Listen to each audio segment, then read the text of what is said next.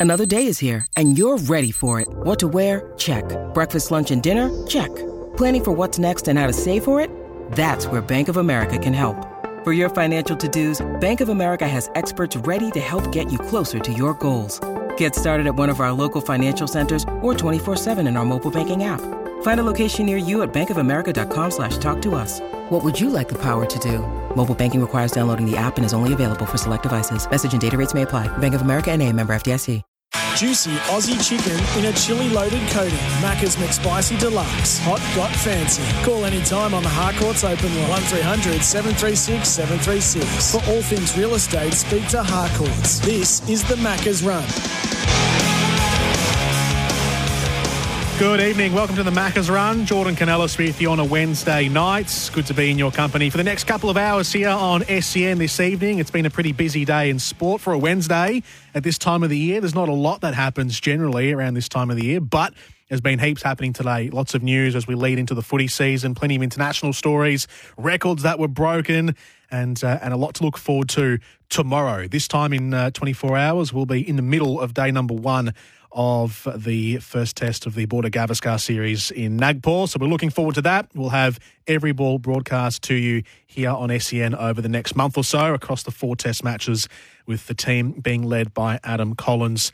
And uh, Bharat Sundaresan will be there, Ravi Shastri will be there, and Harsha Bhogle will be there as well in our uh, in our call team. So very much looking forward to that. That is going to be, uh, at least for me anyway, and I'm sure a lot of you out there, that's going to be my uh, main source of sporting entertainment for the next uh, month or so, right up until the very start of the AFL season. That'll be, uh, I think, the last test.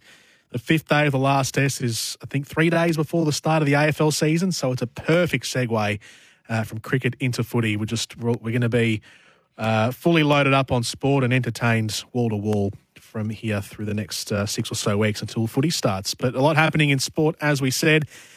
Um, plenty today. We're going to get uh, three guests on the show for the next couple of hours. We'll have Adam Collins on the program from uh, live from India to chat about the first test. We'll speak to him in about half an hour from now. We'll have Adam Forde, the head coach of the Cairns Taipans, with the NBL uh, play-in series to begin tomorrow. So we've also got that to look forward to as well uh, from a sports entertainment perspective. So that's tomorrow, double-headed tomorrow in the play-in before the playoffs proper begin uh, about a week later. And uh, we'll have Chris Coles, who works for BBC Five Live over in England, to chat about uh, the latest with Manchester City and also now uh, a story emerging. It's kind of a, a weird contrast now with uh, Manchester City to Manchester United, who are looking like they're about to be bought by an investment team from Qatar. So it's going to be, uh, we've got this Manchester City debacle happening, and now on the other side of that, We've got uh, the Qatar uh, story as well with Manchester United. So, plenty coming up on the program tonight. But on the program today, let's start off with what happened over in the States this afternoon. Good. Looking for James. He's got it. Coming to the end of the third quarter. LeBron James, a shot at history. LeBron stands alone.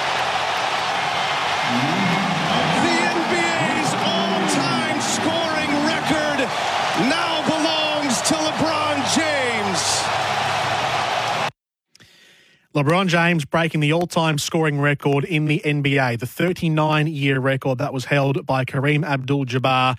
38,000, almost 39,000 points has been scored. And right after the talk, right after he, he achieved uh, breaking that record, the talk was, well, he'll get to 40,000, won't he? He'll be the first man to get to 40,000 because the way he's playing right now, the way his body uh, is, is it's still fine. It's still all systems running at a normal speed for LeBron James. It's it's like okay, there might be certain things that he can't do now that he could do t- ten years ago, but most of his sort of basic fundamental motor skills of playing basketball are all there. He's got all of his facilities still uh, there and and and at a at a very high level, and he's still playing good basketball. It's not like he's the old guy in the team being dragged along by the younger guys. Sure, the Lakers haven't been great this season, but LeBron is still playing at a good standard. So 40,000 points is certainly achievable for LeBron James, and he could get there in a couple of years, which would be amazing if he does do that. But let's focus on that when it com- when it happens in a few years from now. Right now is about the now and about LeBron James being uh, now crowned. I suppose is that the right word? He's achieved the number one ranking of uh, the all-time leading point scorer. Here was LeBron talking uh, upon achieving that uh, that milestone. Um, I don't think it has. I don't think it has hit me. Um, you know, I had a moment, you know, obviously when it happened and, and, embracing that moment and seeing my family and my friends and, you know, know people that's been, you know, around me since I started this journey, um, even before the NBA. So, you know, definitely had a moment right there, very emotional, just to, you know, knowing just, you know, me be from a, a kid from a small town in Ohio and, and uh, you know, um, you know, I had a moment there, but I don't think it's really hit me on what – what just transpired. Um, um, as much as I tried to live in the moment, it was kind of a blur. Um, you know, but you know, looking back there and seeing my seeing my guys back there and being you know out there on the floor with my kids and my wife, and my mom, you know, um, you know, and just it's a, it's a, it's a really cool feeling. It was an amazing moment um, to watch. It was it was you know surreal the, the, words that are being used. It was kind of strange actually the way that they all did it. So if you haven't seen the highlight from earlier today and, and what happened immediately afterwards, basically the game was stopped straight away. So he hit the um, he he needed to get to 36 points. He ended with 38 for the match. So he got there, but he got there at the end of the third quarter. He did it with 10 seconds left in the third quarter, and as soon as he hit the uh, the shot to break the record, the game stopped there were um, officials, there were cameras, there was family, there was uh, Adam Silver, the uh, the commissioner of the NBA. Uh, Kareem Abdul-Jabbar was there. Magic Johnson was there, who's uh, part of the back room at the LA Lakers.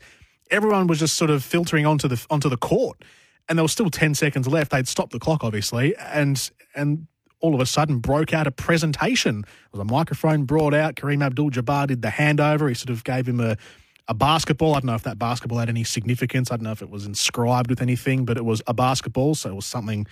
At least the gesture was was symbolic. Uh, and and LeBron did a speech on court, and this was all in game time, I suppose. I mean, as I said, the clock had stopped, but it was a presentation happening mid game. There was still a whole fourth quarter to play, but they just stopped the the match and did this sort of five to ten minute presentation. And LeBron's family was out there, and his sons are out there. Bronny was there, his uh, his son up and coming now, who's looking like he'll get to the league one day. It was quite. Uh, it actually one of my first uh, sort of thoughts um, and sort of callback memories of of this similar thing happening was was Lance Franklin scoring his his thousandth goal last year. Um, that was what, round two, I think it was, round two, round three of the AFL season. And, and, the game just stopped for 20 minutes almost as, as fans flooded onto the field. There wasn't really a presentation.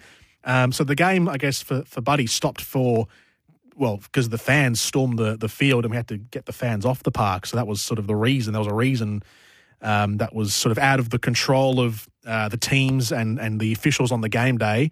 But this one was a clearly pre-planned. They had the chairman or the commissioner there to do this presentation. So anyway, it was it was extraordinary, um, but quite a nice moment as well. Even if you're not a massive basketball fan, um, just to see him do that, you know that LeBron has been the the man in the NBA for the last 20 years. Literally, 2003 he was drafted. Here we are in 2023, and he's now reached the top of the um, of the scoring mountain, which has got me thinking: what are some of the records in sport? When you think about um, when you think about if someone says, you know, what's, you know, the record in this sport, in any given sport, what is the one record that you think of immediately? So there's obviously lots of different records in every different sport all around the world. But when someone talks about that is the record, which one do you think of the most? So maybe the most obvious one is in cricket, the batting average. Don Bradman, 99.94. That's that's the record that you think about. There are other records. There's scoring records for the most runs, um, you know, the most centuries. Sachin Tendulkar has a lot of those. But when you think about what is the the most preeminent record in that sport in cricket, it's the batting average. That's the one that stands at the top of the mountain. In AFL, it's probably the goals. Tony Lockett, 1360 goals, 1,360 goals. That's probably the record. Um, in in soccer, soccer's a bit hard because it's so broad. So that there's you wouldn't really say it's it's Brazil's five World Cups because that seems achievable. So the thing about these records, the preeminent records, is that they seem almost uh, unachievable. It's almost unattainable. You can't get there. It's so far away. So for Brazil, their five World Cups is achievable because there's several nations who have won four World Cups. So that's kind of that's attainable in the next, you know, could be in the next couple of years. But maybe soccer is Arsenal's 49 games unbeaten, the Invincibles. I mean, to go 49 games without a loss is is pretty unreal. Pretty unreal.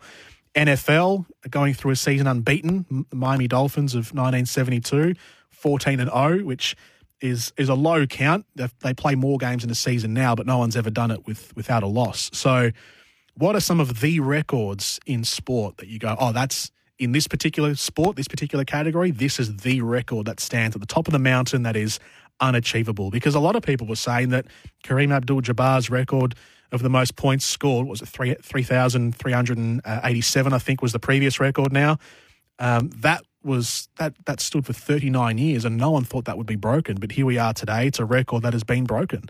Um, we in AFL we talk about Tony Lockett's record. We don't think that that's ever going to be broken. It probably won't be broken by anyone close now. I don't think Buddy Franklin's going to get there. He's still got a long way to go, and he'll probably retire in the next couple of years. So I don't. He's not going to get there. That seems unattainable now. That record of Tony Lockett. So what is the record that you think about in any sport? Pick a sport What's the record? 0433 98 11 16 on the Macca's run tonight. If you want to send us a text, the Consumer's Choice winner Tempur mattresses, pillows, and adjustable bases conforms to the exact shape of your body. You can give us a call as well on the Harcourts open line, 1300 736 736 for all things real estate. Speak to Harcourts. Your move, your Harcourts. We'll quickly take a break here on the Macca's run. We'll come back on the other side of this and get to your calls, plus some of the news of the day throughout the course of the program as well. This is the Macca's run. Jordan Canellis with you on a Wednesday night. The Macca's run on SEN this Wednesday evening. Jordan Canellis with you. Macca's McSpicy Deluxe, hot got fancy. Give us a call, 1300 736 736 for all things real estate. Speak to Harcourts, your move, your Harcourts. Uh, we're asking the question what is the record in sport? Pick a sport, any sport, any sport now, and what is the record that is the one that sits at the top of the mountain, the one that looks hard to break? That sort of, that looming golden statue, I guess, of a record. I don't know bad analogy. But anyway, let's get to the phones. Paul is with us in Adelaide to chat about records that won't be broken. Hello, Paul. Good evening. How are you, mate? Good, good. What's a record for you that sticks out in your mind? Um, I know it's SANFL, mm. but uh, the Port Adelaide Magpies winning six premierships in a row, uh, 1954 to 59. Yes. Um, I just, I just can never see that happening in the AFL, especially uh, given the equalisation with drafts and things like that. So um, I think that's one that don't think will be beaten. Yeah, it's a great one. That's a really good one. Yeah, I mean, we, I guess we've had uh, teams recently sort of get close, and then we see how far they get with We've had a couple of three in a rows recently in this in this modern era now, and then after the third season, they just tend to tend to sort of fall away. So trying to sustain it for six years is is incredibly difficult. So that is definitely one that that's that's a great one, and also just their overall premiership record. What is it, 38, 36 that they've won in in the SANFL? Yeah, Thirty six. Yeah. Um, again, that's um, again different era. Only ten teams in the competition. Um, now with the AFL with eighteen um, it's yeah, it's very very hard to win one these days. Yeah, no, great call, uh, Paul. Thank you. You're welcome. Uh, Craig is with us in Brisbane to chat about records. Hello, Craig. Yeah, hi. How you doing? Good, thank you. Uh, records. When you say you know who's the best, uh, you have to look at like the likes of uh, Lewis Hamilton, 103 mm. Grand Prix wins you know, the best. I mean, I think the second best is Michael Schumacher with 93, I think. And then you've got Max Verstappen, who's got a chance to probably top that. At uh, I think he's on 35 wins. So, but uh, Lewis Hamilton, 103 wins, is, is outstanding. Yeah, it's it's amazing me how many how many records he's broken in the last two or three years. So, records for the most race wins, uh, most uh, championships as well. He's, he's equaled that. Uh, most pole positions, most points, just all the different uh, all the different sort of uh, landmarks of a, of a Formula One race and a race weekend and a season. He's, he's pretty much gone ahead and claimed just about all of them, hasn't he?